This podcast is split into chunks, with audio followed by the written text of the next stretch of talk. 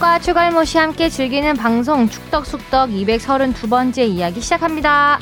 안녕하십니까 주영민입니다. 안녕하세요 주시은입니다. 안녕하세요. 돌아온 박진영입니다. 안녕하세요 화성룡입니다. 돌아온 박진영 왜 이렇게 목소리 깝니까? 아이, 네. 뭐 코로나 돌아가셨습니까? 나도 깔 수 있어. 어? 아, 어디서 지난주에 무게를 잡고 옵니까? 돌아온 어, 박진영입니다. 목소리가 많이 이렇게 돼 버렸어요. 감기 걸렸나 봐요. 아, 뭐 코로나 여파도 좀 있는 뭐 것 신경 같고. 쓸 아니, 필요 방금- 없고요. 네. 녹화 시작 전에는 목소리 괜찮은데 녹화 시작하니까 목소리 까는 것 같아요. 목은 나도 좀 아파. 멋있게. 그래도 텐션 올리잖아. 아, 텐션 올려야죠. 머리는 잔뜩 붙여놓고 앞에다가 아, 머리도 깔렸군요 밑에. 예. 뭐 아, 웃기네. 침울하게. 아, 근데 뭐 네. 예. 워낙 요새 지금 축구계에 좋은 소식들이 예, 많아서. 많아 갖고. 예. 뽕 PD 없으니까 좋은 소식이 많아요. 아, 그렇게 된 건가요? 어 토토도 하- 주신 아나운서가 많이 네 맞- 경기나 네 경기 맞췄습니다. 맞췄습니다. 오타에 집중 안 하고 토토에 집중했구나. 음. 그러네요, 그러네요. 뽕 PD의 전유물이었던 네. 무- 무승부를 예. 맞췄습니다. 승부를 맞췄습니다. 아. 울산 또. 대전 무승부를 맞췄어요. 딱 한, 네, 두개 그렇죠. 걸었구나. 어. 음. 맞췄습니다. 자 아시안 게임에서 이제 우리나라가 야. 9대0 완봉승을 거뒀어요. 야구 경기였네요. 어. 그니까요, 야구 거의 예. 경기였네요. 야구 스코어죠 9대0이면. 그렇죠. 어. 음. 압도적인 스코어였죠, 진짜. 자, 찼다 하면 들어간 수준. 음. 환산하면은 10분당 한 골. 아, 그렇죠. 그렇죠. 그러네요. 10분 당한 골이네요. 네. 자 댓글부터 갈까요? 네. 토끼 52님이요. 어, 축덕 속덕이 SBS 뉴스 채널에 52분 53초짜리, 33분 13초짜리 두 개가 올라와 있네요. 디테일하게 또 초단으로. 들어야 하네. 오히려 좋아. 뽕피디님도 대본도 없지만 난자리가 전혀 느껴지지 않는 기억력 안 좋은 하성룡 기자님의 매끄러운 진행, 메롱메롱 어깨 춤추는 주바페 기업, 클래스만 인터뷰 너무 고구마. 너네가 들어오라고 해서 들어왔다. 아들 인스타에 악플을 왜 다냐? 스튜핏 이러고 악플은 안 되지만 으라고. 네. 유튜브 채널에 우리가 두 개 올라가요? 아, 보니까 긴 거 짧은 거? 어, 대, 요새 대자 소자 대자 중자. 그 약간 좀 포장만 다르게 하는 거죠. 어. 대짜짜리 하나 있고 중짜짜리 음. 하나 있고 그 중짜 조금 포장 다르게 해서 또 중짜짜리 하나 앞에 뭐 나가고. 댓글이나 이런 거 빼고 다 올리는 건가요? 아 요새 이제 다른 유튜브는 저희 축덕숙덕 올라가는 것도 이제 댓글 싹 빼고 이제 본편만 거의 나가는데 이제 음. 그거 이외에 음. 또 약간 패키지만 약간 다르게 해서 지난번에 음. 저희가 그 무슨 얘기를 주로 했었죠? 지난주에 많은 얘기를 나누어. 네 얘기했어요, 네 얘기. 아 클린스만 얘기했습니다. 감독님이었던 것 같은데 네, 그래서 클린스만 감독님 그런 후일담을 그 부분만 또 모아서 그 아, 아, 이슈만 따로 네. 해서. 예. 아. 또 따로 한 번 더 올려놨더라고요. 음. 어, 요새 많이 급해요 뉴스 채널이. 어. 음, 네, 아, 그렇죠. 음, 예예 원소스 멀티 유즈인가요? 그런가 봐요. 음. 다음. 다음이요? 음. 축구돈시님이요. 70년대 박스컵이 다시 열리는 것 같네요. A매치 상대가 베트남이라니. 동남아 팀을 골라야 했다면 차라리 한국 감독이 있는 팀을 골라 그분들 체면이나 세우지. 베트남이라니 이 시합이 우리 팀에게 어떤 의미가 있을까요? 그러게요. 의미를 찾아봐야겠죠. 박스컵을 아시는 분이면은 예. 나이가 좀 있으신 분이네요. 박스컵 예전에 네. 베트남, 태국, 뭐 버마 옛날에. 버- 미얀마죠. 버마요? 지금은 지금은 미얀마. 어, 버마라는 말 아예 처음 들어봐요. 원래 버마였어요. 그럼 옛날에 그 아, 뭐. 한자 버- 표기 그런 버마 아웅산 폭탄 사건 모르 아 모르겠네요. 아웅산 폭탄 사건 들어봤는데 그게 뭐 버마 버마? 버마라고 했죠. 어. 그, 음. 아 범아 모르겠어요? 네. 우리 주범 아니고요. 주, 주범 이거 많이 듣더라고 우리 주범 기자라고. 그 약간 불란서 구라파 이런 약간 버마. 한자어 표기 그런 거. 한자어 표기가 아니라 원래 그 민족이다. 미얀마의 민족이 버마족이에요. 아. 어, 로힝야족도 있고 이제 그 민족들이 많이 있잖아요. 네. 근데 버마족이 한 7, 80% 되는데 버마가 예- 버마가 굉장히 그 군사 쿠데타가 많이 일어나면서 정권이 자- 바뀌는 나라인데 어. 그 민주주의를 선언하면서 버마에서 미얀마로 아. 그런데 사실 민주주의도 독재 국가였죠. 그래서 이제 계속 민주화 운동은 지금도 계속 일어나고 있는 거고 그러면서 이제 그, 그 과정에서 버마에서 미얀마로 바꿨는데 그러니까 순수한 그 버마족들은 버마라는 이름을 선호해요. 음, 음, 그렇군요. 이 그렇겠죠. 올- 올림픽 개회식에서나 할 말을 지금 하고 있습니다. 미리 하시, 아까 역사 어. 코너 네. 재밌는데요? 미리 하, 미리 하. 약간 뭔가 음. 유튜브에서 편집될 것 버마가 같은. 축구 굉장히 잘했어요. 아 그래요? 7, 80년대는 박스컵 때 우리나라가 많이 졌어요. 오, 박스컵에서 졌는지 모르겠는데 아시아 그 A 매치 같은 거 하면 버마는 꽤 강호 강호였습니다. 6, 70년대 그 당시만 해도 동남아시아가 축구가 잘해가지고 잘했죠. 태국하고도 뭐 네. 비슷비슷했고 우리 아니, 일본이 뭐- 음. 더 못했어요 그때는. K리그에도 그 동남아에서 온 외국인 선수들이 또 활약도 많이 했었고 뭐 피아퐁 선수. 피아퐁. 음. 예. K리그 초대 그 득점왕. 네. 득점왕이죠. 음, 네. 아퐁이. 아퐁. 아, 아퐁. 이라고 불렀죠 선수들이. 피아퐁, 아퐁이 귀여워. 다음이요. 하얼빈의 장채님이 요 어제 축구 비리 사태, 오늘 선수들과 같이 귀국한 감독이 아시안 게임 앞두고 축구도 분위기가 이래저래 확실히 귀국 인터뷰 보니 감독보다는 매니지먼트 직무 느낌이 갑자기 K리그 현장을 간다? 음. 환영본다는 위기의 의미도 있는데 하성룡 기자님 목소리도 들을 수 있었던 귀국 인터뷰군요. 음, 이날 공항에는 제가 나가진 않았습니다. 저는 이날 황선홍호 아시안 게임 그럼 대표팀 무슨 취재를 목소리? 네. 갔었고 최용수 감독 목소리였나? 어, 그러게요.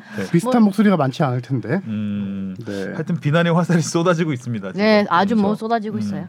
K리그 현장도 오라서 와- 오라고 해서 갔다. 이렇게죠. 네. 외신에서도 보도하는 게 신기하더라고요. 끌려다니고 있어요 네, 지금 뭐 클리스만 감독은. 클리스만 감독이 뭐 캐리어 경기를 보러 가는 게 뭐 일본에서도 뭐 기사가 나오고 그러니까.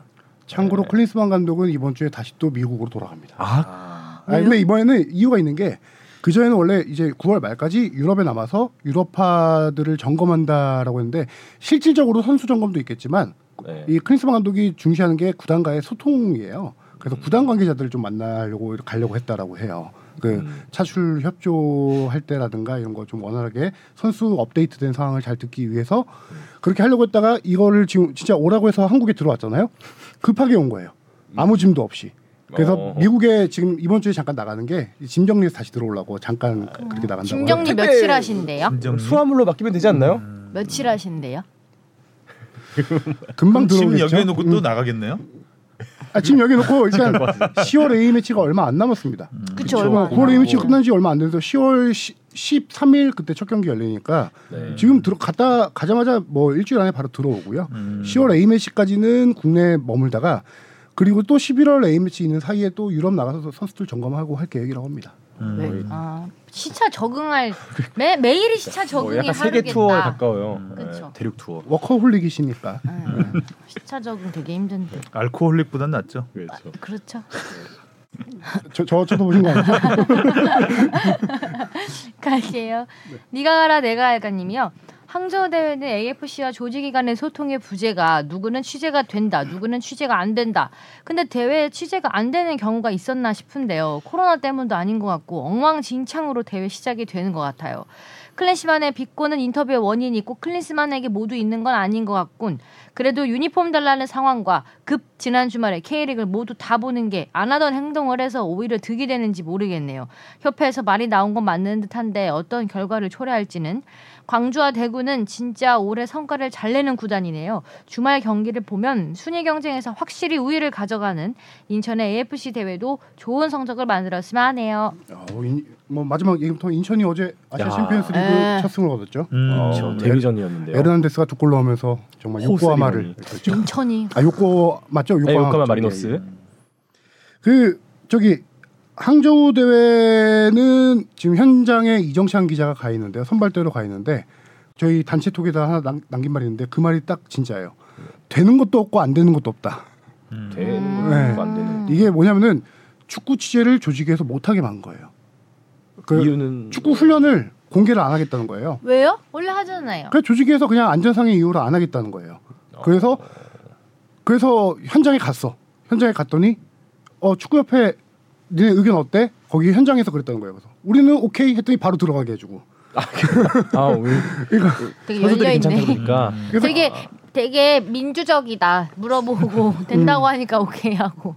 그래서 뭐 절차상으로는 뭐 하루 전에 훈련 취지 신청을 해야 된다. 뭐 이런 거를 가이드라인에 있다라고 이렇게 음. 얘기를 하고 있는데 진짜 모든 거를 안 되게 막아놓고 그냥 가서 어떻게 부딪히면 다 음. 되는 현재 그런 상황인 것 같더라고요.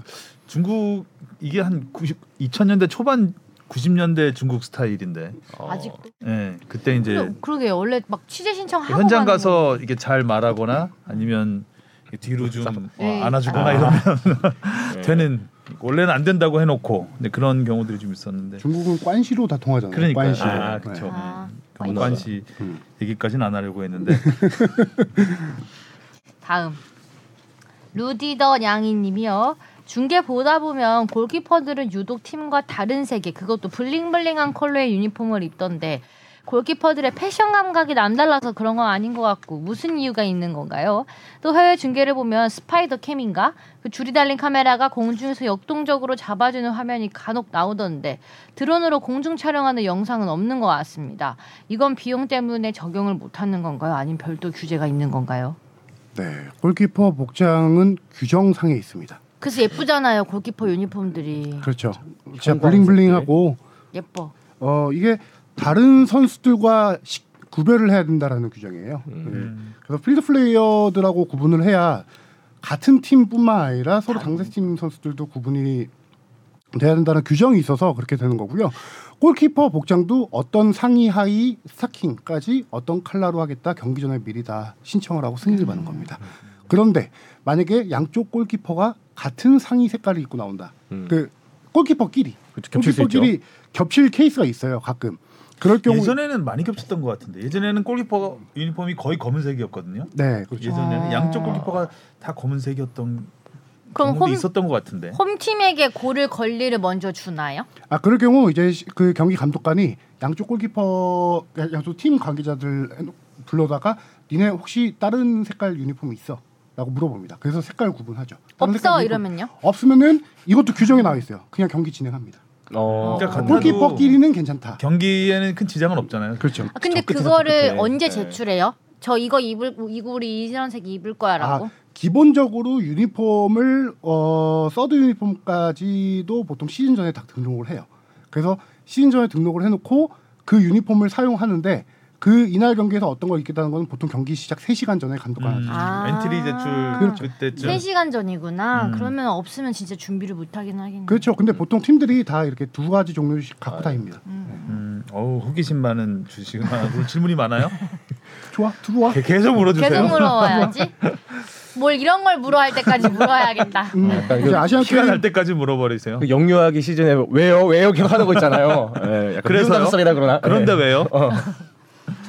네. 근데 진짜 그거 아시죠? 성령 선배 올 때만 제가 질문을 어. 갑자기 엄청 해요. 음. 예. 질문을 부르는 남자. 네. 아, 좋아, 따봉. 음, 그 아래 것도 스파이더 캠 홈피디가 그렇게 말씀드리면요. 질문하면 맞아요. 네. 네가 알아봐. 하거든요. 해외 중계 보면 스파이더 캠을 보실 경우가 뭐냐면요. 그 그라 와이어 저기- 달린 거잖아요. 그렇죠. 음. 경기장 지붕과 지붕을 와이어로 연결해 예. 놓고 상암에도 있잖아요. 상암에 어, 설치함은 있죠. 상암에 봤었는데 A 매치 할 때 막 이런 거 어, 설치해요. 아, 하야- 네, 하- 중계팀에서 그냥 설치를. 네. 중계팀에서 그렇죠. 하는 거죠. 아, 경기장에서 설치하는 굉장히 게 아니고요. 비싸죠, 그거. 경기장에서 설치하는 그래서 거예요. 저는 어, 비싸서 경기장 자체로 이렇게 아, 제작을 하는 있어. 거라. 정말 중요한 경기 때 그렇게 하긴 하는데 월드컵도 아. 하고요. 네. 이게 유럽 우리가 유럽 챔피언스리그 결승을 보면은 항상 킥오프 직전에 네. 보여주는 이 네. 아, 하이드 위에서 이제 음, 멋있죠. 쫙 훑으면서 그 센터 서클 동그란 거에 선수들이 그렇죠. 킥오프 시작하기 전에 좀 음. 몰려 있잖아요. 그걸 이 훑으면서 딱 지나가는 그 샷이 바로 스파이더 캠입니다. 그래서 페널티킥 체제도 요새 많이 쓰지 않나요? 그 키커 바로 뒤에서. 네. 아, 그렇죠. 그 밑에까지 내려와서 쫙 올라가는 거. 네네. 근데 이 스파이더 캠은요. 정말 이건 우리 제작 PD한테 물어봤는데 비용이 어마어마해서 어마어마해요. 거의 쓰지 못한대요. 너무 비용이 커서. 아, 어, 어느 정도. 아주 네. 큰 아니 그 몰라? 경기장 경기장 천장에 정- 와이어를 달아서 이걸 움직여야 되는데 어, 나 네, 저거 봤는데. 안전도 카메라 되게 많이 자체가 따져야 비싸다는 게 아니라 설치 이런 거 다 하면은 그렇죠. 굉장히 비용이 많이 들어요. 설치미 운용을 따로 해야 되기 때문에 운용 비용도 들 테고요. 음, 예. 하지만 왜 드론을 사용하지 않느냐? 그거는 금지돼 있지 않아요? 법적으로 두 가지 방금 말씀하신 대로 음. 일단 서울에서 할 경우에는 금지라기보다 허가제입니다. 음. 아. 서울에서 무조건 지역 드론을 자체가. 띄우려면은 그렇죠. 뭐 동호인들이 잠깐 이렇게 띄우는 거 이해 음. 공식적으로 이렇게 사용하려면은 허가제를 받아야 되는데 드론을 왜 안 띄우냐라고 물어봤더니 그건 안전성의 문제라고 해요. 어, 음. 그쵸, 안전성이 문제죠. 그라운드 위로 떨어지면 이렇게 또 드론, 큰일 나고. 그렇죠. 드론을 훑고 가는데 그게 다 이제 무선으로 하는 거잖아요. 그거 음. 무서워요. 막 6만 명 관중 있을 때 무선 관중석에 떨어지거나 예를 들어서 아. 그렇죠. 관중성이 떨어질 가능성, 그라운드에 떨어질 가능성, 안전성의 문제가 하나 음. 그럼 있고요. 자폭 드론 되는 거잖아요. 거의 그렇지 뭐.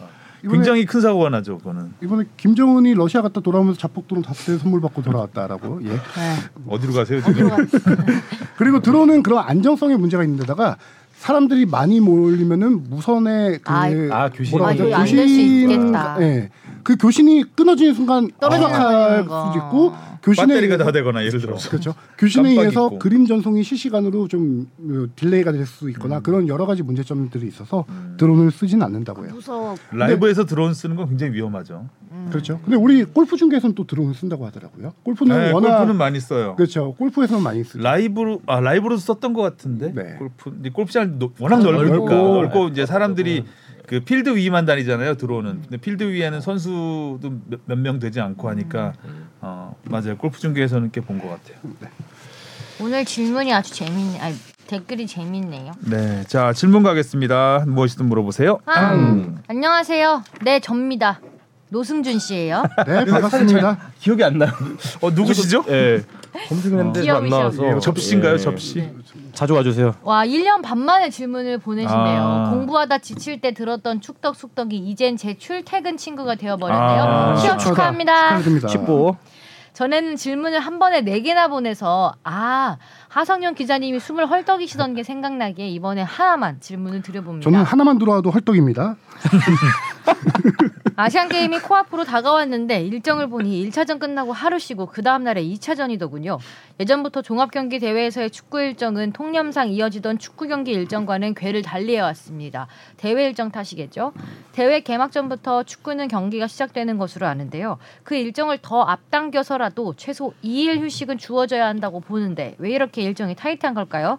항상 즐겨 듣고 있습니다. 곧 바빠지실 텐데 파이팅! 어, 그럼 내일 경기인가요? 네. 네, 내일이요. 하루 쉬고 내일. 네. 예. 이게 금지돼 있지 않나요? 피파 그 룰상? 24시간 48 48시간, 48시간 룰이 있죠. 정확히 48시간이 되나요? 48시간입니다. 아, 정확히 48시간. 와. 대단하다. 지키긴 지키네요. 이번 아시안 게임 축구 정말 대단해요. 그렇죠. 어, 대회 시작도 전에 16강 진출팀이 가려지고요. 네. 아, 저 제일 처음에 그때 뭐 한조가 일본이 속한조가 세 팀밖에 없어갖고 이것만 해도 어메이징하다 했는데 두 팀이 야, 조가 이거 나왔어. 뭐 약과였어요 거의.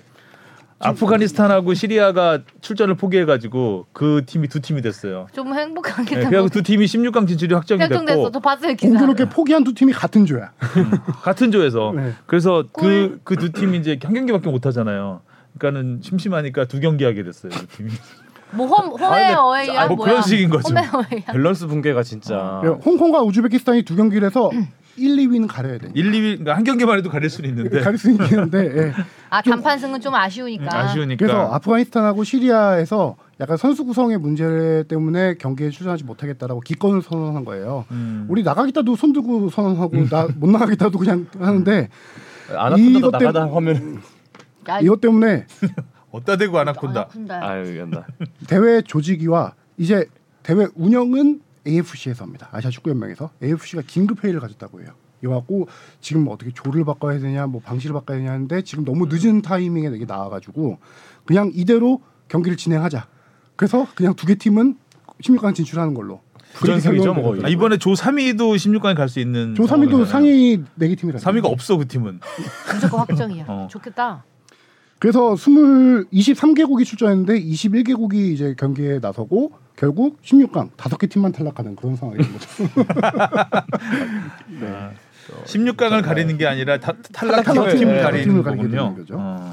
그것과 관련된 질, 뭐, 질문에서 이어지는데 어, 왜 이렇게 일정이 타이트하냐? 첫 번째는 그 올림픽이랑 아시안 게임 기간이랑은 기간은 똑같죠. 16일. 기간은 기간은 똑같아요. 똑같은데. 비슷해요. 예. 사전 경기 갖는 것도 똑같아요. 축구 경기는 경기수 많기 때문에 사전 경기 갔는데 더 일찍 시작할 수 없는 거는 조직위에서 그 전주로 넘어가게 되면은 너무 인형 울록이라든가 이런 우- 네? 인형, 인형 운영. 여기요. 인력 운용 활동되기 시작했습니다 예. 지금. 헐떡됩니다. 이 인형을 어떻게 운영해요? 지금 일- 일차 아, 활동. 중국의 네. 인형극이 좀 유명하긴 하죠. 그쵸 네. 하죠. 음. 깜짝 놀랐어요. 어렵대요. 네. 하여튼 일정 앞당기는 어렵고 금마무리. 그 다른 이유는 올림픽과 차이가 뭐냐? 올림픽은 제가 그래서 경기 일정을 봤더니요. 올림픽은 딱 3일 쉬고 경기를 합니다. 음. 리오 올림픽, 도쿄 그 올림픽, 올림픽도 타이트해요. 네. 네. 타이트한데도 도쿄 올림픽과 리오 올림픽 제가 우리나라 경기 1, 2, 3차전을 봤더니 목, 일, 수. 그다음에 16강 뭐 이렇게 8강 이어진 건 토. 음. 이렇게 그러면 3일씩 휴식을 하게 되는데 지금 아시안 게임 같은 경우는 올림픽 팀 올림픽 경기와 출전국 수가 다릅니다. 올림픽은 16개국이 출전을 하죠. 아, 올림픽이 16개 나라가 출전을 네. 해요? 그 토너먼트 8강부터 시작하지 않았나요? 그렇죠. 토너먼트 네. 팔 8강 토너먼트 아, 팔강 16개 그렇죠. 나라인가요? 16개 아, 나라죠. 16개 나라가 출전하기 어, 갑자기 때문에 낯설지? 그렇게 올림픽을 많이 봤는데. 맞겠죠? 네, 8강부터 지난대 팔- 가서- 팔강부터는 맞는데. 네, 멕시코한테 16개, 16개국이 출전을 해서 음. 경기 수가 전체, 전체적으로 줄, 줄기 때문에 음. 조금 하루씩 조별리그 사이 간격에 여유를 둘 수 있는 거고 음. 아시안 게임 같은 경우는 지금 보면은 이번에 23개국이 출전 시청을 해서 조별리그 일정이 그렇게 짜여진 거고 보니까 2018년도에는 27개국 음. 음. 2014년도에는 맞아요. 다, 다섯 팀 인조가 그렇죠. 있었잖아요. 2014년 인천 아시안 게임 때는 29개국 이런 식으로 출전국 수가 많다 보니까 경기수가 아. 올림픽이 열여섯 많아지고 개인데 왜 타이트할 아시안 수밖에 게임이 없죠. 이렇게 손들면 되니까. 아, 다 되니까. 올림픽 16개국 맞죠? 지금 갑자기 팩트 또 틀리면서 맞게- 맞겠죠. 텐데. 도쿄올림픽은 그렇게 아, 진행. 맞는 것 같아요. 네네, 팔 8강부터 되니까. 네네네. 그런 경기 일정상 때문에 좀 타이트하게 이렇게 진행되죠. 그래서 정말 진짜 말도 안 되는 이틀 하루 경기 하루 쉬고 경기를 해야 되는 근데 사실 48시간 뭐 피파 룰은 지키는 거니까 네. 그거는 그렇다 쳐도 엔트리는 늘려주는 게 좋지 않을까 싶어요. 항상 보면 음, 올림픽도 너무- 예, 엔트리 그러니까 선수를 모든 선수 22명인가요? 21명. 이번에는- 이번 아시안 게임은 네, 22명입니다. 22명. 올림픽도 22명이죠. 올림픽 원래는 18명이었는데 18명? 도쿄 올림픽 때 스물 줄 코로나 아니에요. 코로나 네. 인해서 두 명이 늘었었나 그때. 음. 아. 그러니까 너무 들었죠. 그 엔트리가 월드컵에 비해서 굉장히 이 적으니까 선수들의 피로도가 심하죠. 그렇죠. 그래서 지난대 때 뭐 그 김진야 선수가 진짜 쉬지도 못하고 그러니까 모든 매 경기 다 경기마다 뛰고 말라갔잖아요. 원래도 말랐는데. 실시간으로 늙는 모습을 어. 봤죠. 예. 원래도 말랐는데. 음. 월드컵 같은 경우는 거의 한 달을 하니까 일정이 좀 여유가 있죠 그래도 음. 음. 출전국 수가 많아도 그러니까 엔트리도 여유가 있잖아요. 그렇죠 또. 여유가 있고 다음이요? 와이 어웨이스미님이 오랜만에 간단한 문의사항과 라떼 한 잔 주문합니다. 이제 이강인 선수도 합류 시기가 대충 정해져 있던데 이번 항저우 아시안 게임은 지번 지- 저번 코로나 시국에 열렸던 베이징 올림픽처럼 입국 공항이 항저우로만 통일되나요? 라떼 한 잔은 참사 방지 차원 2010 광저우 아시안 게임 남자 축구팀 취재 비하인드나 대회 스토리 부탁드립니다. 그리고 추가로 또 문의 사항이 생겨서 또 주셨어요. 이번에 보니 한국, 북한 등 8개국 선수단 숙소가 항저우에서 2시간 떨어진 진화에 있던데 이게 종목에 따라 항저우 도심, 항저우 근처, 외곽 도시로 숙소가 다른 건가요? 항상 고퀄 만드느라 고생이 많으십니다. 항저우 파견된 기자분들 파이팅! 축덕숙덕 제작진 및 출연진 분들에게도 항상 감사합니다. 이강인 선수의 합류 일정은 이 녹화가 시작되기 직전에 좀 공유가 됐는데요 음. 항공 일정을 보니까요 인천으로 먼저 들어와서 인천을 경유해서 항저우로 가는 스케줄입니다 비행기 언제 타죠? 어, 집을 21일 발동했다. 자 궁금인형. 21일 목요일 OZ 359편 12시 25분 출발해가지고요. 아. 항저우 공항에 어. 13시 몇 13시 55분 하여튼 그 정도에 떨어집니다. 음. 음. 이게 지금 우리나라 모든 선수단이 이 OZ 이 항공 똑같은 걸 타고 가고 있어요. 음. 아. 그래서 축구 대표팀도 똑같이 그걸 타고 갔거든요. 그러면 항저우에 내려서 항저우에서 이제 그 진화로 이동을 하게 되는 건데 음. 그 이동하는데 한 3시간 정도 걸려요. 음. 두시간에서세시간 정도 걸린다고 하는데 그래서 결과적으로 항선홍호 본진이 진화에 도착했던 시간이 오후 5시, 6시 정도 됩니다. 음. 그쯤 도착하겠네요. 그쯤 내일. 이강인 그러네요. 선수가 내일 그 정도 딱 도착해서 음. 숙소에 도착하고 짐 풀자마자 바로 스타디움 가서 태국과 2차전이 8시 반에 열리거든요. 바로 경기 보러 가야 되겠네요. 현지 그 시각 기준으로 7시 반이에요. 아, 어. 급하게 움직여서 경기 관중석이나 이런 데서 경기를 보겠구나. 관전하지 않을까 그렇게 음. 생각이 들고요. 그다음에 네. 경기 장소가 진화니까 숙소는 당연히 진화에. 진화에. 이게 제가 약간 질문이 헷갈렸던 게 축구 대표팀 축구팀만 얘기하는 거겠죠? 거죠. 예. 그렇죠. 선수촌은 항저우에. 성수촌 항저에 있고요. 성수촌. 이게 뭐냐면은 제가 또 바람이 그랬나요? 아니요 아니요 괜찮아요. 인형보단 나았어요.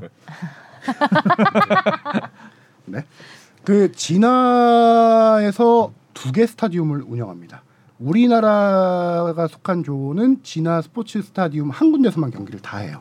그리고 또 나머지 한 개 조가 있는데 그 조가 북한이 포함되어 있는 조입니다. 북한하고 타이완, 키르기스스탄, 인도네시아 그 조인데 여덟 개 팀이잖아요. 여덟 개 팀을 이번에 숙소 한 군데에다 몰아놨습니다. 왜요?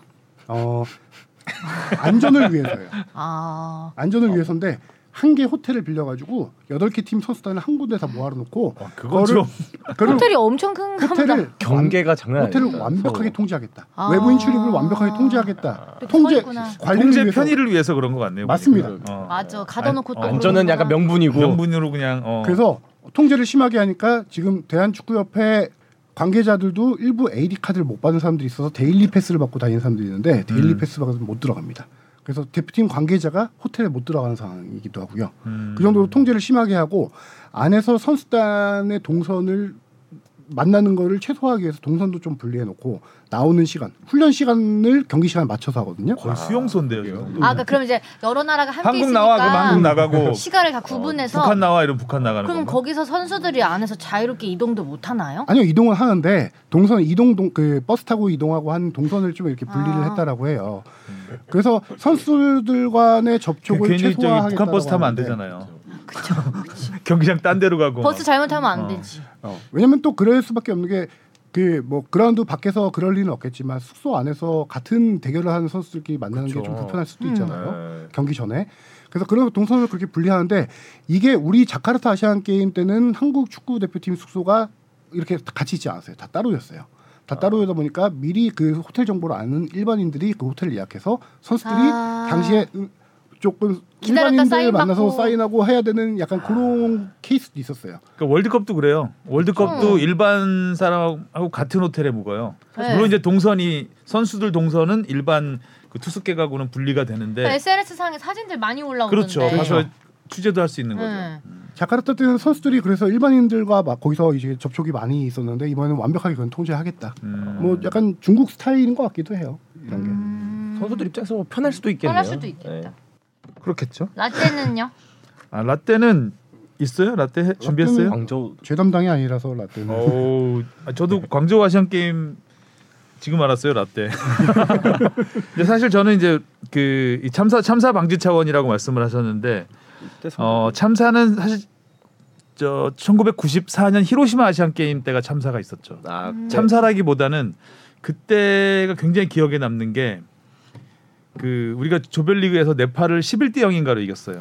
황선홍 감독이 여덟 골 넣었죠. 황선홍은 지금도 그러니까 역, 역대 최다골 맞습니다. 한 경기 최다골 기록이 그때 세워졌는데 뉴스에도 나오는 그 지금. 그때가 뭐 항상 그랬지만 역대 최강 팀이라고 뭐 최강 멤버 막 이런 얘기하고 이랬던 상황이었고 그래서 막 승승장구했죠. 음. 그리고 일본을 꺾고 일본까지 꺾었어요. 토너먼트에서. 근데 그때 4강 극적으로 극적으로 꺾었죠. 예, 네, 이거는. 극- 극적으로 꺾었죠. 3대 2 스코어로 그래서- 네. 알고 그 정도. 예. 야, 이거 야 우승이다 이거 했는데 우즈베키스탄한테 졌어요 4강에서 그러니까 너무 이제 신나게 달리다 보니까 음, 이 방심한 음. 우즈베키스탄한테는 우리가 경기를 압도하고 졌어요 있어요. 슈팅 수도 엄청 차이 예, 많았다고. 완전히 경기를 압도하고 그냥 한 방 뻥 먹고 졌어요 그래서 좀 그때가 좀 너무 허탈했던 2010년 광저우 아시안 게임 때는 멤버가 아주 좋았죠 그때도 그쵸. 좋았어요. 지동원 구자철 음. 아 그쵸. 거의 뭐 런던 세대 약간 런, 앞- 그쵸 세대 런던 느낌이네요. 세대 앞에 런던 동메달 그 세대 바로 2년 전에 했던 대회이기 때문에 네. 멤버가 되게 좋았고 어, 또 중국에서 하기 때문에 기대를 많이 했었는데 우리가 4강에서 아랍에미리트한테 연장전에 졌죠. 가깝게. 그리고 3, 4위전에서 이란을 4대 3으로 꺾고 동메달. 음, 음. 음. 다행히. 어떻게 보면 홍명보 감독의 이제 지도자 커리어가 그러니까 시작되는. 시작되는 그 전에 뭐 저기 이집트 17세 이하 네, 월드컵부터 맞아요. 시작을 해서 음. 네. 차근차근 연령대를 거쳐서 올라오는 과정이었죠. 아 이때도 라떼가 좀 부실했습니다. 자 이슈로 아. 가보겠습니다. 네.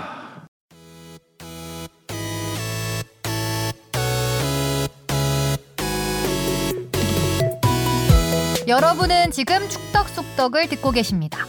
잊지 말고 하트 꾹. 야구 스코어 사람 이름 아닙니다. 사람 이름이라는 거는 구대영 얘기하는 거죠. 대영, 대영이. 예. 이대영은 대, 대영. 구대영이란 축구 선수가 있습니다. 아 그래요? 예전에 수원에서도 어, 왠지 구대일도 있을 것 같은데요. 9대 1도 있을 만. 오대- 5대 1은 있었잖아요. 오대- 장대일도 5대1도 있고. 음. 있었고 5대1도 있었던 것 같고 장대일은 있었죠. 장대일 장대일은 기억나죠. 국가대표를 했었으니까. 자 구대영으로 크게 이겼습니다. 방심하면 안 되는데 일단 뭐 실력 차이가 너무 났죠. 네. 이런 스코어라니? 그래도 뭐 워낙 그 뭐 경기 대회 전부터 황선홍에 대한 좀 안 좋은 시선, 예, 그런 걱정도 많았는데 안 좋은 시선보다는 이제 네. 우려가 네. 우려. 많았죠. 좀 뭔가 불신도 좀 있었잖아요 감독님에 대한. 22세 그 파리 올림픽 예선 아시안컵 아 그렇죠. 거기서 경기력이 좀 좋지가 않아서 그렇죠. 카타르한테 3대 0으로 졌죠. 네. 어, 그리고 키르기스스탄한테 겨우 이겼고 네. 1대 0으로. 그 저번 뭐 중국 원정 2연전도 있었잖아요. 그 음. 평가전 하러 갔었던. 음, 그때는- 그때는 도뭐 이렇게 워낙 어 이제 많이 상대 선수들이 많아서. 너무 이렇게 그렇죠, 거치니까 그렇죠. 이걸 알고도 가서 했다. 아, 그런 네. 얘기. 그렇죠. 그런데 이번에 진짜 우리가 잘한 건 맞아요. 잘한 건 맞는데 그렇죠. 상대가 쿠웨이트가 너무 약했어요. 쿠웨이트는 실질적으로 22세 이하 대표팀이에요. 아, 네. 음. 그- 왜 22세 이하로 했을까요? 이런 팀들은 나중에 이제 올림픽을 대비하기 위해서 그 팀을 만드는 올림픽을 거죠. 갈 수 있다고 생각을 한 거군요. 그러게요. 그렇죠. 오- 네. 올림픽은 더 빡셀 텐데. 지금 올림픽 대비가 22세 팀이, 팀이잖아요. 그렇죠. 그 일부 몇 개 팀들이 그 팀들을 내보낸 경우가 많아요. 일본, 같은 경우는 이제 음. 당연히 올림픽 아시안 게임보다는 올림픽에 더 큰 네. 목표를 두는 게 맞는데 쿠웨이트 같은 경우는 사실 이런 대회에서라도 좀 어떻게 좋은 성적을 내는 게 더 목표가 돼야 되지 않을까. 그래서 음. 결과적으로 얘기하면 쿠웨이트 같은 경우는 프로에서 거의 주전으로 못 뛰는 선수들이기도 하고 음. 심지어 소속팀도 없는 선수들도 있었던 것 같아요. 제가 잠깐 이렇게 자- 그 선수들 몇 명을 봤을 때 그런 그래서 감독이 경기 후 기자회견에서 아 이건 정말 수준 차이 클래스가 달랐다라고 했는데 아 이게 우리 쿠웨이트 감독이 그랬죠. 그렇죠 네. 쿠웨이트 감독이 자 우리 대표팀 같은 경우는 봐도 지금 유럽파 있죠. 그다음에 그렇죠. K리그에서 주전으로 뛰는 선수들 많죠. 이게 저는 이 K리그 그 긍정적인 면으로 보는데 23세 이하, 22세 이하를 도입된 다음에 우리 연령대 맞아요. 대표팀 성적들이 확 좋아졌어요. 음, 좋죠. 선수들이 잠깐이라도 경기를 경험하고 K리그 무대를 밟는다는 게 이 상당한 경험이 쌓이고 선수들이 성장하는 계기가 되거든요. 지금 주전으로 뛰는 선수들이 엄청 많잖아요. 우리 팀은 네. 정말 프로에서 경험이 많은 팀. 음. 이 쿠웨이트 팀은 정말 이제 미래를 준비하는 어린 신예들 뭐 이런 팀들이라서 클래스 차이가 있다는 건 사실이었고 그럼에도 우리가 이렇게 아홉 골 아까 말한 네팔 이후에 최다골 차 승리더라고요. 야. 음. 네팔전 11대 0 이후로. 아. 진짜 네. 아홉 골. 와. 그러니까 뭐 스쿼드가 보면은 약간 몇몇 선수들 빼고 보면은 뭐 K리그 올스타 느낌도 좀 나고 네. 그만큼 뭐 멤버가 우리나라 좋았죠. 대표하는 연령대 대표팀이라고 생각이 안 들 정도로 탄탄하니까요. 음. 그래서 저는 이제 선발 명단을 보면서 의외였던 게 우리가 황선홍 감독 예전에도 얘기했지만 최전방 공격수 선발할 때 되게 고민이 많았어요. 아, 네, 그렇죠. 그쵸. 네. 네. 주민규 선수를 선발하고 싶었는데 결과적으로 안 됐잖아요. 그렇죠. 그래서 결과적으로 선발한 게 당시 선발 기준 당시에 2부 리그 공격수 두 명을 선발했습니다. 그렇죠. 박재용 선수와 안재준 선수 두 명을 했는데 박재용 선수는 그 명단 발표 이후에 전북으로 이적하면서 이제 1부 리그 선수가 됐고 음. 그리고 어 최근까지도 황선홍 감독 머릿속에 원톱을 안지준 선수로 생각을 했던 걸로 제가 이제 좀 아. 아. 알고 있어요. 그래서 이 경기를 어떻게 조금 나올까 최전방 고민을 어떻게 해결할까라고 했는데 황선홍 감독이 약간 어떻게 보면은 황선홍 감독 스타일에서 약간 파격적인 전술이라고 할 수 있어요. 최전방에 조영욱 선수를 세우고요. 그 옆에 파트너로 고영준 선수를 세웠어요. 음. 그리고 좌우에 스피드와 활동량이 많은 정우영 정우영과, 선수와 아, 맞아. 엄원상 선수를 세웠고요. 음, 음. 요걸 보면서 아 어떤 식으로 경기하겠다라는 스타일은 딱 베스트 11 보면 딱 나왔어요. 황선우 감독은 이날 무조건 그냥 직선적인 공격을 하겠구나. 그렇죠. 무조건 양쪽 측면 스피드를 활용해서 뒷공간 파고드는 걸 하겠구나. 왜냐하면 최전방에 타깃형 스트라이커. 박지용 선수는 193cm, 안재준 185거든요. 타깃형을 세워놓고 이렇게 올리는 축구가 아니라 조영욱, 고영준 선수. 조영욱 활동량 엄청 많고요. 고영준은 포항에서 뒷공간 침투가 엄청 좋은 선수거든요. 그렇죠. 음. 공격수 4명을 정말 유기적으로 스- 스위칭을 하면서 공격하겠다는 그 전술이 딱 보이는데 그게 경기에서 너무나 잘 통했죠. 음. 와, 진짜 그러니까요. 완전 뭐 다 잘하지. 그렇죠. 아, 통했죠 다. 다 통했죠. 네. 네. 하고 싶은 거 다 했죠. 음. 사실 뭐 황선홍 감독님이 또 과거 이제 정통 스트라이커 계열이었던 걸 생각을 해보면은 뭔가 이런 또 전술적인 선택이 좀 예, 그렇죠. 음. 색다르게 느껴지긴 하네요. 그래서 이날 경기를 보면서 예전에 황선홍 감독이 포항 시절 전성기를 했던 K리그 음. 우승을 했던 시절의 경기력을 떠오르는 사람들이 많았을 거예요. 왜냐면 아, 그렇죠. 경기 스타일이 딱 그 경기 스타일이었어요. 아, 당시에 김승대 선수 라인 브레이커를 음. 활용해서 뒷공간 침투하고 이명주 선수, 손준 선수 볼 뿌려주고 했던 그 경기력들이 이날 경기에 그대로 드러났던 게 진짜 어, 중앙에서 볼 배급을 정우현 선수와 백승호 선수가 너무 완벽하게 잘해줬어요. 음, 이 정도로 볼 배급이 정확하게 될까 싶을 정도인데 물론 상대의 전력이 좋은 팀들한테 안 통할 패스일 수도 있었겠지만 음. 쿠웨이트는 이날 고마웠던 게 쿠웨이트가 내려서지 않았어요. 아, 와. 너무 그러게요. 고마워. 어. 너무 고마워. 쫄- 쫄지 아니, 그냥 않더라고요. 음. 내려서지 않은 게 아니라 제자리에 서 있던데요. 아, 라인을 어. 이렇게 계속 올렸다 내렸다가 좀 서 운동적으로 해야 되는데. 네. 있으니까 그 사이로만 패, 공을 주면 다 뚫리더라고요. 그리고 또, 또 신기한 게 이게 그 패스 뒷공간 패스를 끊으려고 이렇게 슬라이딩 태클 비슷하게 하잖아요. 그게 또 다 넘어가더라고요. 그대로 휘웅 휘웅. 그래서 맞아요. 쿠웨이트 이날 경기 그래서 어제 사실 원더골은 없었잖아요. 왜요? 그 프리킥 멋있었어. 아, 백승호 프리킥 빼놓고. 멋있었어. 그쵸 이제 필드 그 상황에서 아, 필드 어, 상황에서. 플레이 상황에서 세트 플레이 말고 근데 뭐 그렇죠. 백승호 선수는 뭐 그런 프리킥은 데드볼 스페셜리스트죠. K리그에서도 네. 많이 보여주니까 카타르 월드컵에서도 저도 그 브라질 중거리포 예, 예. 썼으니까. 음. 빵야, 그러니까 백승호 선수 쓰러져야죠. 빵이야 했는데. 빵야. 어우 총알 맞아도 오 대박. 네. 방탄이에요. 무빙이야. 무빙이야. 아, 네, 뭐 어디까지지? 예, 백승호 선수 킥 얘기. 빵야 빵야 박승호가 많이 쐈죠. 네. 예. 안 됐죠. 쏘는 대로 들어가요. 그렇죠. 하프라인에서 정말 그 엄원선 선수한테 두 번째 골 장면이었을 거예요. 엄원선 그렇죠. 음. 선수한테 한 번에 후방에서 찔러주는 걸 엄원선 선수 뒷공간 침투하고 이게 잘 맞아 떨어졌던 게 쿠웨이트 선수들이 라인을 위로 올렸다고 아, 내려서지 않았다고 했잖아요.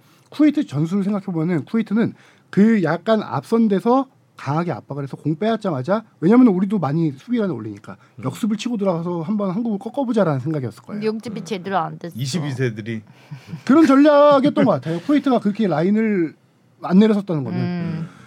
근데 그거를 그래서 쿠웨이트가 한마디로 공격수부터 최전방까지 이렇게 타이트하게 중앙에 약간 모이는 상황에서 음. 최후방에서 우리 중앙 수비수 이한범 선수.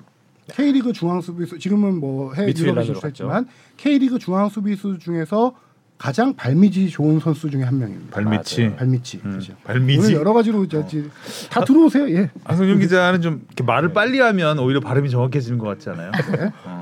BPM 을좀 올려놓고. 어, 이렇게 자세히 설명하려고 하면 발미지. 어, 인형이 나오고 네. 발미지 나오고 이렇게 자 오늘 해주시죠. 오늘 성룡 선배 주인공이다 주인공. 아니 지금 계속 주인공이에요. 지금 몇 회째. 맞아 음. 몇 회째. 음. 음. 그러면 용수 감독님. 갑자기 이한범 선수가 중앙 맞아요. 수비수로서 오른쪽에 전반 초반 보면요 오른쪽 황재현 선수가 풀백인데요 오버래핑 쭉 엄청 깊게 들어갑니다 걸로 정확하게 볼을 음. 많이 맞아요. 뿌려주는 플레이가 많았고 이한범 선수가 아니면은 중앙에서 백승호 선수가 엄원상 선수에게 뿌려주거나 정우영 선수에게 뿌려주는 그런 패스들이 엄청 많았잖아요 하, 잠깐 그거 꼬였네 헐떡헐떡. 네. 그래서 헐떡 타임. 그게 확실하게 타이트하게 중앙으로 모인 쿠웨이트 수비를 공략하는 방법이었던 거죠.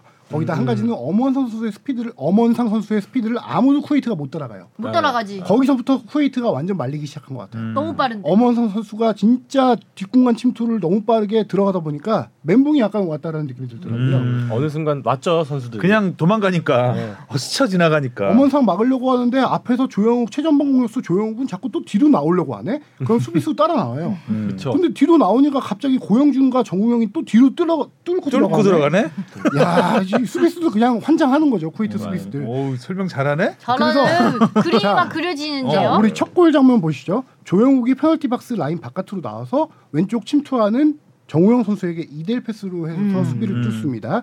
그리고 두 번째 골 장면은 아까 말한 대로 백승호 선수가 후방에서 한 번에 찔러주는 음. 엄원상 뒷공간 침투. 그다음에 세 번째는 워낙 프리킥 원더골이었고요. 지금 내가 기억대로 잘 하고 있는지 말 체크해 주세요. 골 순서는 저도 못 외웠는데. 네. 두 번째 골은 그 조용 선수가 넣긴 했죠. 골대 맞고 나온 그 거. 그 골대 맞고 엄원상이 나오는 거. 어, 골대 전에, 맞고 예, 나온 전 거예요. 상황. 네. 예, 예, 예. 그렇죠. 저기 정우영 선수의 골 장면을 또 보면은 페널티 박스 바깥에서 또 전진 패스 찔러준 거 정원 선수가 뒷공간 침투해서 넣고 그쵸. 한 가지는 그 다음 골은 엄원상 선수가 오른쪽 공간을 또 침투해요. 골대 앞- 바로 앞까지 거의 침투합니다. 그것도 후방에서 날라온 전진 패스였어요. 그거를 조용 선수가 슈팅한 걸 맞고 나온 걸 음, 그쵸. 정우영 선수가 정우영 선수가 밀어넣고 음. 넣었죠. 야 이거 암기하기 어렵어. 지금 몇 번째까지 머릿속에 지금 몇 번째 왔냐면요. 골이에요? 네. 다섯 번째 골까지 네, 왔고요. 이건 다섯 번까지 왔어요. 어, 그 다음 골이 엄원상. 엄원상 선수도 페널티 박스 안에서 전지 패스 찔러준 거 뒷공간 파고 들어가서 넣고 조용 선수 역시 마찬가지 똑같은 장면이었어요. 음. 그리고 안재준 아니 박지용 선수 골은 서령호 선수가 왼쪽에서 올려준 크로스. 그러니까 정말 이날 경기는 직선적으로 왜 왜 뭐 뭐 안재준 선수가 안 했어. 안재준 선수는 후반 추가 시간 아직 안 나왔어. 네. 맞아.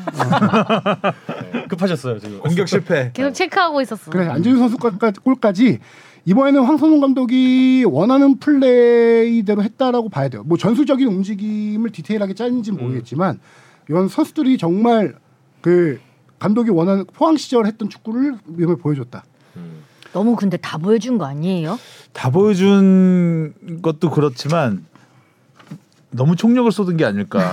22세 팀이 그랬다면 아, 물론 이제 모든 경기에 총력을 쏟아야 되긴 하지만 근데 네, 문득 너무 저는 좀 공격 전술을 다. 백승호 그 정우영 선수 많이 뛰었잖아요. 네. 엄문상 선수하고 좀 일찍 교체해 주면 어땠을까? 그렇죠. 좀 더. 네. 네. 왜냐면 후반 20 몇 분에 전반에 4대 0이 그렇게 났고 대충 전력을 보면 음. 아 휴식 주는 게 낫겠다라는 생각이 좀 들잖아요. 음. 근데 좀 그 후반 20분 넘게까지 뛰었죠. 맥골도 좀 부- 불안하셨나 뭔가. 2차전이 태국이잖아요. 예, 2차전이 네. 태국이죠. 태국은 전력으로 나올 텐데. 예, 태국을 가장 우리가 이번 조별리그에서 경기해야 저도 될 팀이고요. 개인적으로 그렇거든요. 태국이 예. 만만치가 않을 수 있다. 태국이 그 쿠웨스처럼 하진 않겠죠. 일단 그렇겠- 어느 정도는 내려서서 시작을 할 가능성이 높고. 그렇죠. 그리고 이 경기를 그리고- 받고 예, 태국이 동남아에서는 자존심이 있는 최강국이기 때문에 음. 공격력, 역습 능력 이런 것들이 굉장히 좋거든요. 1차전에서 이렇게 많은 골을 넣은 거 너무 시원하고 좋았는데 저도 이제 우려가 하나가 태국이 경계심이 더 커졌을 거예요. 그래서 그렇죠. 태국이 더 밀집 수비를 많이 할 것이다. 아래로 내려서서 그렇죠. 그런 예상이 드는데 문제는 황선홍 감독에 대한 우려가 컸던 것 중에 하나가 상당히 밀집 수비를 많이 못 두는 스타일. 전술적으로 그런 경기에 많이 어려움을 겪어왔어요. 아 지금 참사 하나 또 떠올랐습니다. 98년 방콕 아시안 게임 때 허정무 감독이었어요. 그때 최용수가 선, 선수로 뛰었었고 태국한테 4강이었던 것 같은데 연장전에서 그러니까 이- 우리가 서- 제 기억으로는 선제골 넣고 앞서가다가 후반 종료 직전에 동점골을 내줬고 아. 그 다음에 연장전에 그 당시 골든골이었던 골든골 시절이었던 것 같은데 네네. 98년이면 그렇죠. 진짜 기가 막힌 중거리 슛 한 30m 넘는 중거리 슛 얻어맞고 졌어요. 그게 굉장히 충격적인 그- 음. 대회였죠. 왜냐하면 그 98년 아시안 게임이면 2002 월드컵 앞두고 하는 경기이기 때문에 그렇죠. 어 2002년에 우리의 성적을 어느 정도 가늠해 볼 수도 있는 그런 대회라고 했었거든요. 근데 그때가 충격적으로 져가지고 참사로 기억이 됐죠. 그 아. 대회도 근데 그전 경기 뭐 안 좋은 기억만 너무 떠올리는데 조별리그에서 워낙 또 잘했었나 봐요. 그때도 마찬가지로. 음. 아니요 그렇게 잘하지 못했어요. 네. 아. 그러니까 굉장히 그때도 경기력에 대한 논란 속에서 올라왔었죠. 음. 아 그때 그게 또 문제가 됐던 것 같아요. 우리 대표팀이 그 선수촌에 안 들어가고 호텔에서 묵겠다고 해가지고 그때 아. 비난을 엄청나게 받았죠. 그래서 결국은 선수촌에 들어갔어요. 음. 음. 이 기억은 맞을 겁니다 아마. 그게 방콕아시 않게. 그래서 이제 경기 대회 시작 전부터 좀 약간 그런 그 비판들이 좀 있었고 경기력도 썩 그렇게 훌륭하진 않았던 음. 것 같아요. 근데 이제 그 4강전이 워낙 충격적이어가지고 다 이겼다고 생각했는데 결국 음. 너무 어이없이 져가지고 허탈했던 기억이 있네요. 음. 진짜 이번 2차전도 그래서 더 조심을 해야 돼요. 음. 진짜 우리가 자카르타 아시안 게임 때 1차전 6대 0 말레이시안 썼잖아요 우리. 그렇죠. 2차전 2차전에서 1차전 6대 0 황의조 헤트트릭으로 6대 0 이겨놓고 음. 바로 2차전에서 말레이시아한테 그때 김학범 감독이 완벽하게 로테이션을 했죠. 거의. 그쵸. 선수를 확 아 바꿔가지고 맞아요 맞아요. 상대 밀집 수비 뚫지 못하고 2대 1로 패했죠. 음. 어, 그래서 우리가 조 2위로 갔고요. 음. 아. 조 2위로 올라가서 만난 게 그때 우즈베키스탄이었을 겁니다. 어, 베트남 먼저 제 아, 우즈벡 베트남 이렇게 갔네. 하여간 제일 어려웠던 경기. 그쵸. 우즈벡 우즈벡이- 베트남이 맞을 네, 거예요. 우즈벡 베트남이 왜냐하면 맞는 것 같네요. 예. 베트남이 8강을 갔으니까요. 음. 네. 음. 그래서 조 1위로 갔으면 조금 더 수월했겠지만 조 2위로 가서 만난 게 우즈벡이었고 그때 김학봉 감독이 눈물 흘렸던 경기였던 것 같아요. 4대 3으로 우리가 연장 승부 맞아요. 끝내고 와 치열했지. 네, 음. 정말 치열했던 황의조 경기. 예. 언더 중국 거기서 알리바이프를 골 찾은 거잖아요. 네, 그렇죠. 네. 최우수 감독이 해설을 하면서 SBS 해설을 하면서 우즈베키스탄의 알리바이프를 거기서 어 저런 선수가 있었어 해가지고 데리고 왔죠. 데리고 왔죠. 네. 근데 2차전에 지금 로테이션은 불가피할 거예요. 황선홍 감독도 체력을 그 지금 거기가 30도가 넘는데 선수들 얘기 들어보면은 온도보다 습도가 너무 높아서 음. 습도가 거의 70%막 이렇게 된다고 그 해요. 진짜 더 빨리 지치는데. 수분이 너무 많이 빠진, 빠진대요. 그래서 하루 아. 동안 회복을 해야 될 게 선수들이 수분 보충을 너무 많이 해야 될 것 같다라고 다 음. 얘기를 하거든요. 어, 정우영 선수 말랐는데 더 여기가 욕고 되겠다. 음, 그렇죠. 그래서 저는 이제 태국전 같은 경우를 우리가 이기면은 조기에 16강을 확정하니까 이제 예, 3차전을 조금 여유롭게 음. 바레인이죠 3차전이. 예, 네. 그렇게 갈 수 있는 그래서 태국전도 밀집 수비를 어떻게 뚫어내냐가 이제 관건이고 음. 저는 이번 대표팀 한 가지 얘기하고 싶은 게 저는 중앙 수비에 대한 기대가 좀 있습니다. 중앙 수비. 네. 이렇게 이한범 선수와 박진섭 선수 와이드카드로 뽑힌 선수인데요. 음, 박진섭 선수가 지금 K리그에서는 되게 잘하는 선수로 유명한데 이날 저기 쿠웨이트전이 태극마크를 달고는 첫 경기였어요. 어머 진짜요? 그러니까 태극마크 유니폼에 뒤에 JS 팍이라고 써 있으니까 네. 어어 한 사람만 어, 떠오르죠. JS 팍이라고 써 있으니까 어 저렇게 쓰- 오랜만이다 네. 그 생각이 들었어요. 이 선수가 완전 무명의 선수예요. 그 대학 다니다가 프로 지명 프로를 진출하지 못해서 내셔널리그에서 뛰었던 선수고요. 내셔널리그에서 잘해가지고 2부 리그 안산으로 와서 안산 때까지 공격수로 뛰었던 선수예요. 어. 아, 프로 와서까지도. 프로 와서까지 공격수 뛰다가 안산에서 잘해가지고 그때 대전 하나 시티즌을 이제 창단할 때 2020년에 대전으로 왔는데 수비형 미드필더로 포지션을 변경합니다. 변경하자마자 그 해 21년 K리그 2 수비형 베스트 11에 뽑힙니다. 아, 어. 아. 시즌. 넌 저는 너무 익숙해서 음. 되게 팩마크를 자주 전혀 달았다고 음. 생각. 전무합니다. 어. 그러다가 대전 대전에서 황선홍 감독하고 같이 있었죠. 음. 네. 아. 황선홍 감독이 이 선수 스타일을 잘 알죠. 그러다가 이 선수가 거기서 잘하니까 전북으로 지난해 영입됐는데 전북으로 와서 또 센터백으로 포지션을 변경합니다. 음. 음. 그래서 2022년도 K리그 베스트 K리그 1 베스트 11 수비수 상을 탑니다. 어, 까멜레온 같은 선수네. 수비형 미드필더 그다음에 그 중앙 수비수 멀티플레이어고요. 워낙 투지 넘치는 선수에다가 몸싸움에 능해요. 그래서 음. 맞아. 황선홍 감독이 되게 좋아하는 중앙 수비 제이 스타일인데 스팍 닮네요. 네, 스타일이. 예전에 뭐, 막 머리에 막 붕대 투혼도 많이 맞아, 했었고 맞아. 전북에서. 근데 이제 공격력은 솔직히 말해서 어, 기- 이게 모든 경기 이렇게 유지될 거라고 생각하진 않아요. 수비를 잘해. 토너먼트에서는 수비를 잘하는 팀이 우승한다라는 네. 얘기가 있잖아요. 그래서 그렇죠. 저는 이번 중앙 수비 조합이 상당히 괜찮다. 음. 그래서 기대해 볼 만하다 그런 좀 음. 맞아요. 생각이 들더라고요. 수비를 잘해야 우승할 수 있다 했어. 아, 음. 이한범 선수도 아, 이한범 선수는 잘하거든요. 워낙 진짜 K리그 때부터 네. 네. 그러니까 한마디로 지금 중앙 수비는 이한범 선수 진출 전까지 음. K리그 최고의 폼을 가진 중앙 수비 두 명을 그렇죠. 지금 아시안 게임 네. 대표팀에 선발했다라고 생각이 들어요. 음. 그리고 뭐 측면 수비 같은 경우에도 사실 지난번에 자카르타 대회를 생각해 보면은 가장 조금 취약 포지션이라고 느껴졌던 게 좌우측 풀백이었는데 이번에 뭐 그 와일드카드 설령호 선수를 꺼내지 않았음에도 불구하고 뭐 측면 플레이가 원활하게 잘 이루어졌잖아요. 뭐 왼쪽에 박규현 선수, 오른쪽에 또 황재원 선수 좋은 찬스도 만들어내고 어, 물론 상대방이 그렇게 막 공격 기회를 못 만들어서 이렇게 수비적인 상황을 많이 못 본 것도 있지만 앞으로 뭐 이렇게 구멍 없는 포지션이 구멍이 없다 보니까 음. 또 계속 기대되게 만드는 거 아닌가. 그 마지막 하나 스탯 재밌는 거 하나 찾아서 이것만 짧게만 소개하고 갈 건데요. 조용욱 선수가 어디 가려고요? 조용욱 선수가 저기 연령별 대표의 찐 마지막 대회거든요. 아. 찐찐 마크. 근데 나이가 이렇게 어린 계속 20세 이하는 어려. 두 번 나갔잖아요. 네. 두번 나. 20세 이하 두 번 나가고 23세 이하 이거 나가는 거구나. 그래서 나이가 계속 10, 14세 이하 대표팀부터 아, 14부터 시작, 해서 20세, 23세 A 대표팀까지 해서 음. 지금 총 A 그 대표팀 A 매치는 아니죠.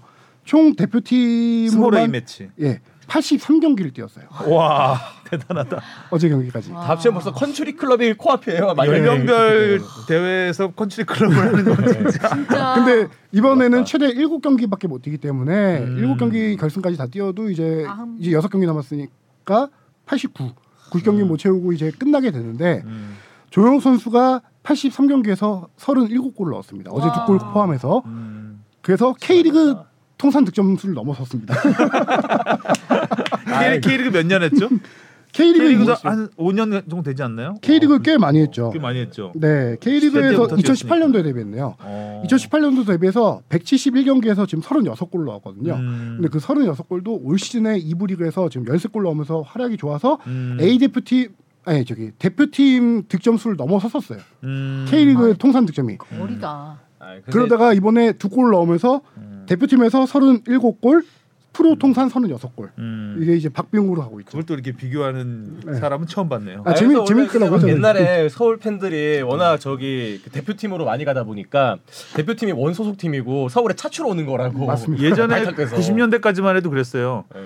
신나게 홍명보, 황선홍 이런 선수 포항이 뽑아놨더니 전부 그러니까 대표팀에 더 많이 가 있는 거야. 음. 아. 그러니까 소속팀 경- 경기보다 대표팀 경기를 더 많이 뛰는 약간 이런 상황이 돼서 연봉은 구단에서 주는데 어 대표팀에서만 뛴다고 해서 약간 그 구단 입장에서는 굉장히 그 당시는 뭐 축구협회에서 내놔 하면 내놓 내놔야 되는 상황이었기 때문에 그렇죠. 그 당시엔 차출 협조 이런 거 없죠. 그냥 그- 얘기하면 네. 아, 그냥 그럼요. 그때 와. 차주 협조 안 하면 난리 나요. 그렇죠. 몰매 맞아요, 몰매. 와 와.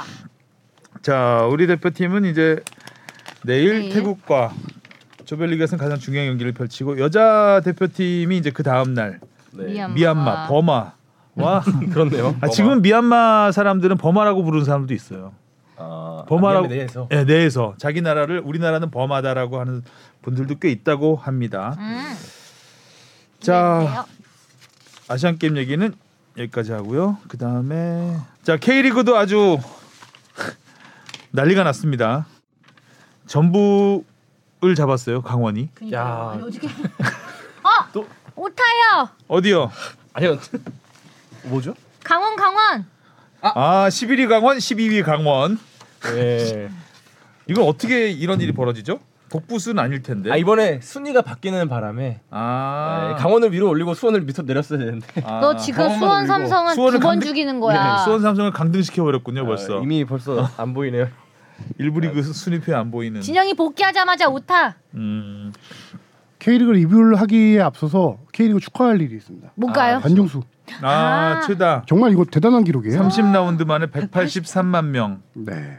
200 평균 관중이 음. 1만 명이 넘어요. 지금 만 명, 만 400명 정도 되거든요. 맞아요. 올해가 진짜 많다. 관중이 많을 수밖에 없는 한 해인 것 같아요. 음. 정말 재밌고 네. 물론 카타르 월드컵 후광도 있겠지만 네. 일단 K리그 자체가 되게 재밌어요. 저, 저는 뭐 이 얘기까지 할 시간이 있는지 모르겠지만 없어요. 네, 없습니다. 해주세요.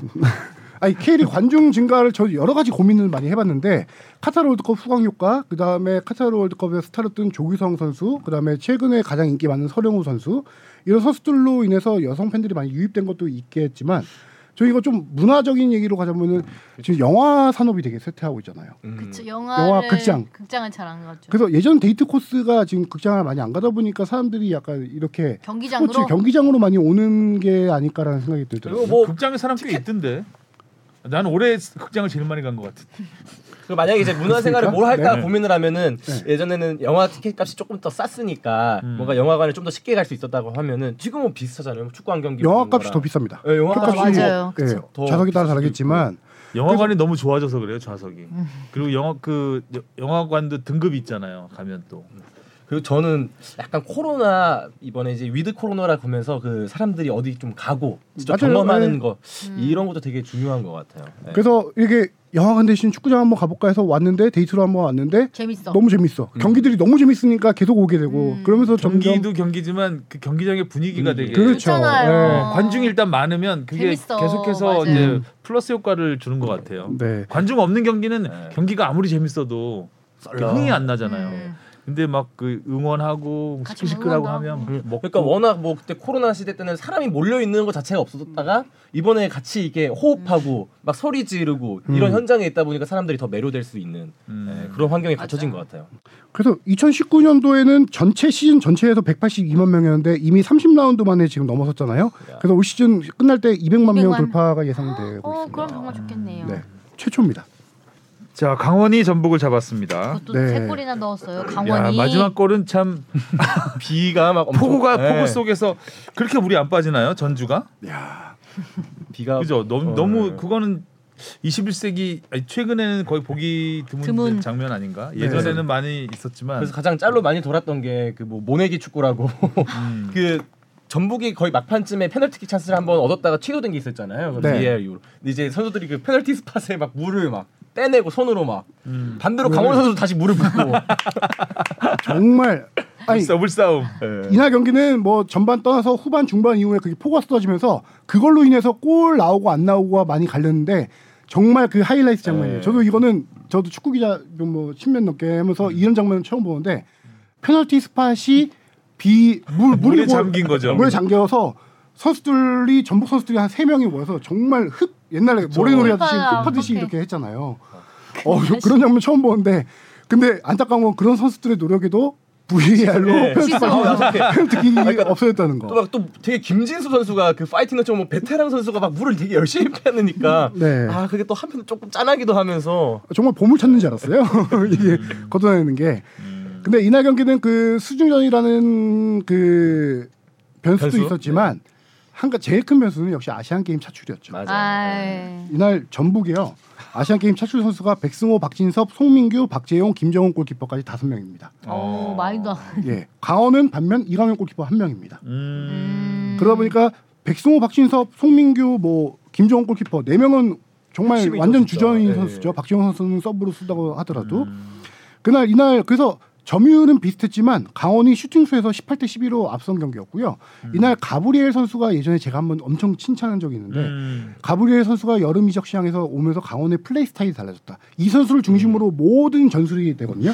정말 앞에서 버텨주는 아, 힘이 이정 K리그 거의 최고 넘버원 수준으로 버텨주면서 공을 지켜낸 선수인데 음. 이 선수가 마침내 K리그 데뷔골을 터뜨렸습니다. 이날. 음.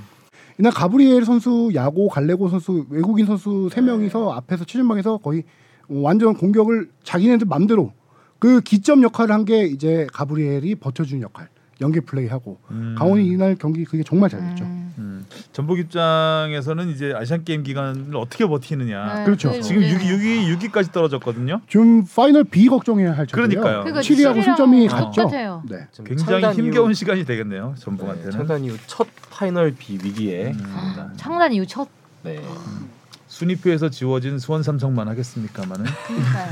네, 수원이 정말 자 그리고 광주가 서울을 잡은 것도 아주 네. 어, 관심이 많았죠. 정말 요새 광주가 참 잘해요 진짜. 음. 재밌고 주가 음. 거의 갓정효 감독으로 요새 불릴 어, 정도인데 아니, 패스가 정말 그 좁은 공간으로 참 그 찔러서 패스 연결이 계속 이어지는 거 보면 그게 광주가 제일 잘하는 플레이예요. 그러니까요. 그 허율 선수의 선제골 잡을 보면은 하프라인부터 음. 여러 번 패스를 거쳐서 왼쪽 측면까지 간 다음에 그게 다시 또 여러 번 패스를 거쳐서 중앙으로 와서 허율 선수가 넣잖아요. 음. 광주가 제일 전술 훈련을 많이 하는 부분이 거기서부터 페널티 박스 사이 그 공간을 아. 파고드는 걸 제일 많이 연습해요. 음. 거, 거기서는 진짜 절대 백패스 없어. 네. 어, 맞아요. 수비수가 앞에 두 명이 있어도 백패스를 안 하더라고요. 좋아. 그 근데 그게 얼마나 한번 뚫리면 완전 완전한 기회가 네. 되니까. 또 얼마나 약속도 잘 됐으면 그 허율 선수한테 그 가는 그 패스 음. 발 뒤로 탁 봤는데 뒤도 보지도 않고 그냥 그러니까요. 패스하잖아요. 와. 네, 힐패스가. 어디에 있다는 걸 아는 거죠. 다. 그쵸. 네. 그냥 근데 심지어 또 허율 선수도 그 자리에서 있었던 게 아니라 음. 이렇게 이동하면서 공, 공을 받아갖고. 광주 팬 같아요 지금 얘기하는 거. 네. 아 근데 사실 이, 넘어갔어? 이 경기 직관 같거든요. 이게 아, 워낙 갈만하죠. 낮 경기였고. 그러니까 뭐 사실 이제 저는 이제 이기는 경기를 보고 싶어갖고 음. 워낙 서울이 광주한테 강했으니까 그리고 하- 한 번도 안방에서 지- 졌던 적이 없거든요. 그래서 제가 또 친구 한 명 꼬셔갖고 갔어요. 같이 보러 가지 이건 이긴다. 진영이가 가서 이때까지 졌네. 상성이 있었기 때문에 서울이 뭔지 보여줄게. 예.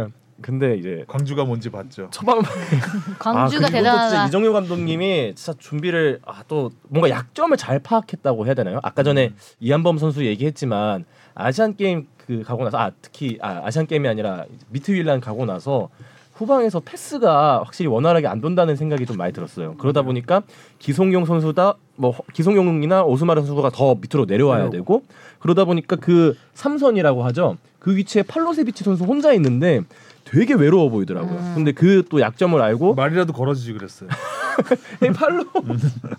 그래서 그 약점을 또 알고 그 공간을 아 무조건 잡고 있는 게 그래서 되게 음. 전반전이 서울이 엄청 그 고생을 많이 했죠. 어, 광주는 또 그 한 골 취소가 됐잖아요 후반전에. 엄지정 선수의 네, 골을 치고 있죠. 그거는 그 전 상황에서 반칙 예, 공 지동원 뺏는 선수. 상황에서 반칙이라는 거죠. 음. 아, 그거 빼박 반칙이었죠. 이건 뭐. 그럼 아니, 아니 근데 경기 봤을 때는 빼박 반칙이었어요. 이게 이게 왜 반칙이지? 아 뭐 김진 김신진 선수도 저 뭐 옵사이드로 취소됐지만 예. 음. 골 빼박 반칙. 있었고. 네.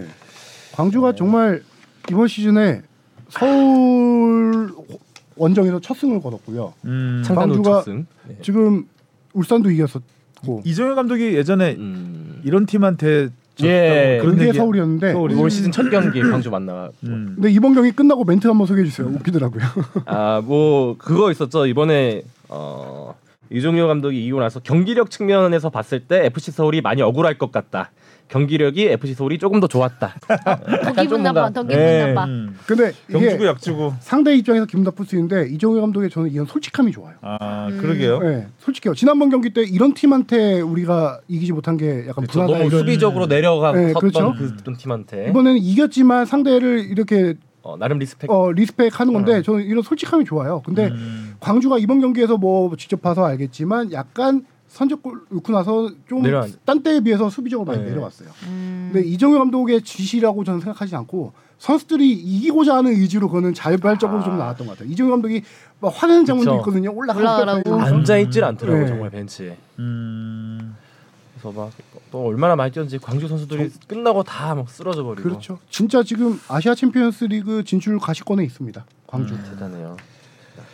자 대구가 수원 삼성의 극장골로 이겼고요. 삼성은 수원 삼성은 좀 아. 나아지는 듯 하더니 또 아니에요. 또 좀 좀 내려가네요. 그렇죠. 이런 경기를 안방에서 못 잡으면은 음. 이게 이- 정말 무조건 이겨야 되는 경기잖아요. 네. 팬들에게 큰 좌절감을 안겨줄 만한 경기였죠. 상대는 세징야도 없는 상황이었고요. 심지어. 음. 그것도 예, 후반 추가 시간에 이제 바셀루스 세징야를 대신해서 나온 선수한테 이제 극장골을 얻어맞고 졌는데 대구가 정말 대단한 게 세징야 없이 지금 3연승인가요? 제가 스탯을 정확히 네, 지금 기억을 3연승이긴 한데 다 세징야 없이는 아니었어요. 세징야 없이 아니었고 아, 네. 세징야가 부상으로 빠진 다음에도 이 네, 경기력 이겨가고 있는 연승을 이겨가는 이거를 음. 점유율이 이날도 30%대였을 거예요. 네. 30%대였는데 정말 그 역습 한 방으로 가는 점유율 50% 넘으면 진다며요. 네. 그렇죠. 네. 역습이 안 되니까. 역습 기회가 없어서. 네네네. 자 그리고 인천이 기가 막힌 극장 극장골이 아니라 원더골로 네. 제주를 눌렀습니다.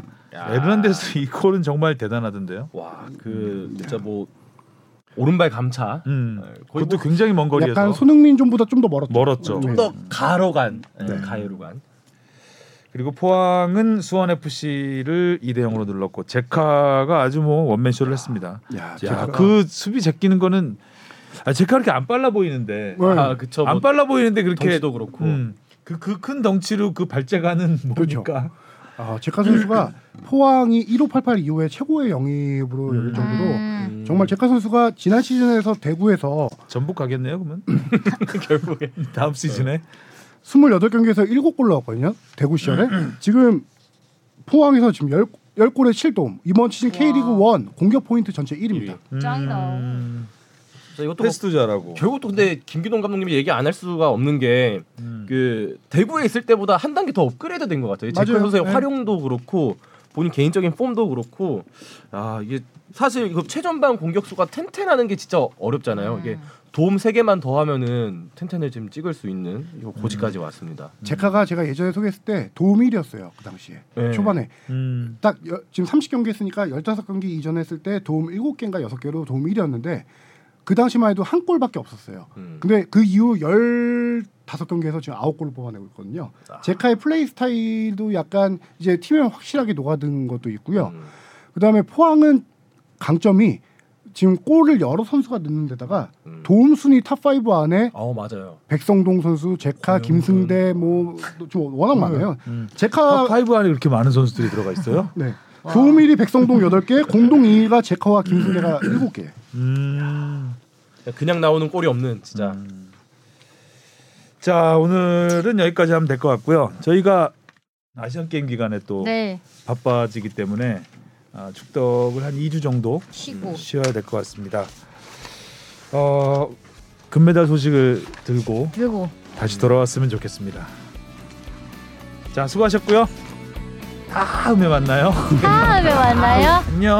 안녕.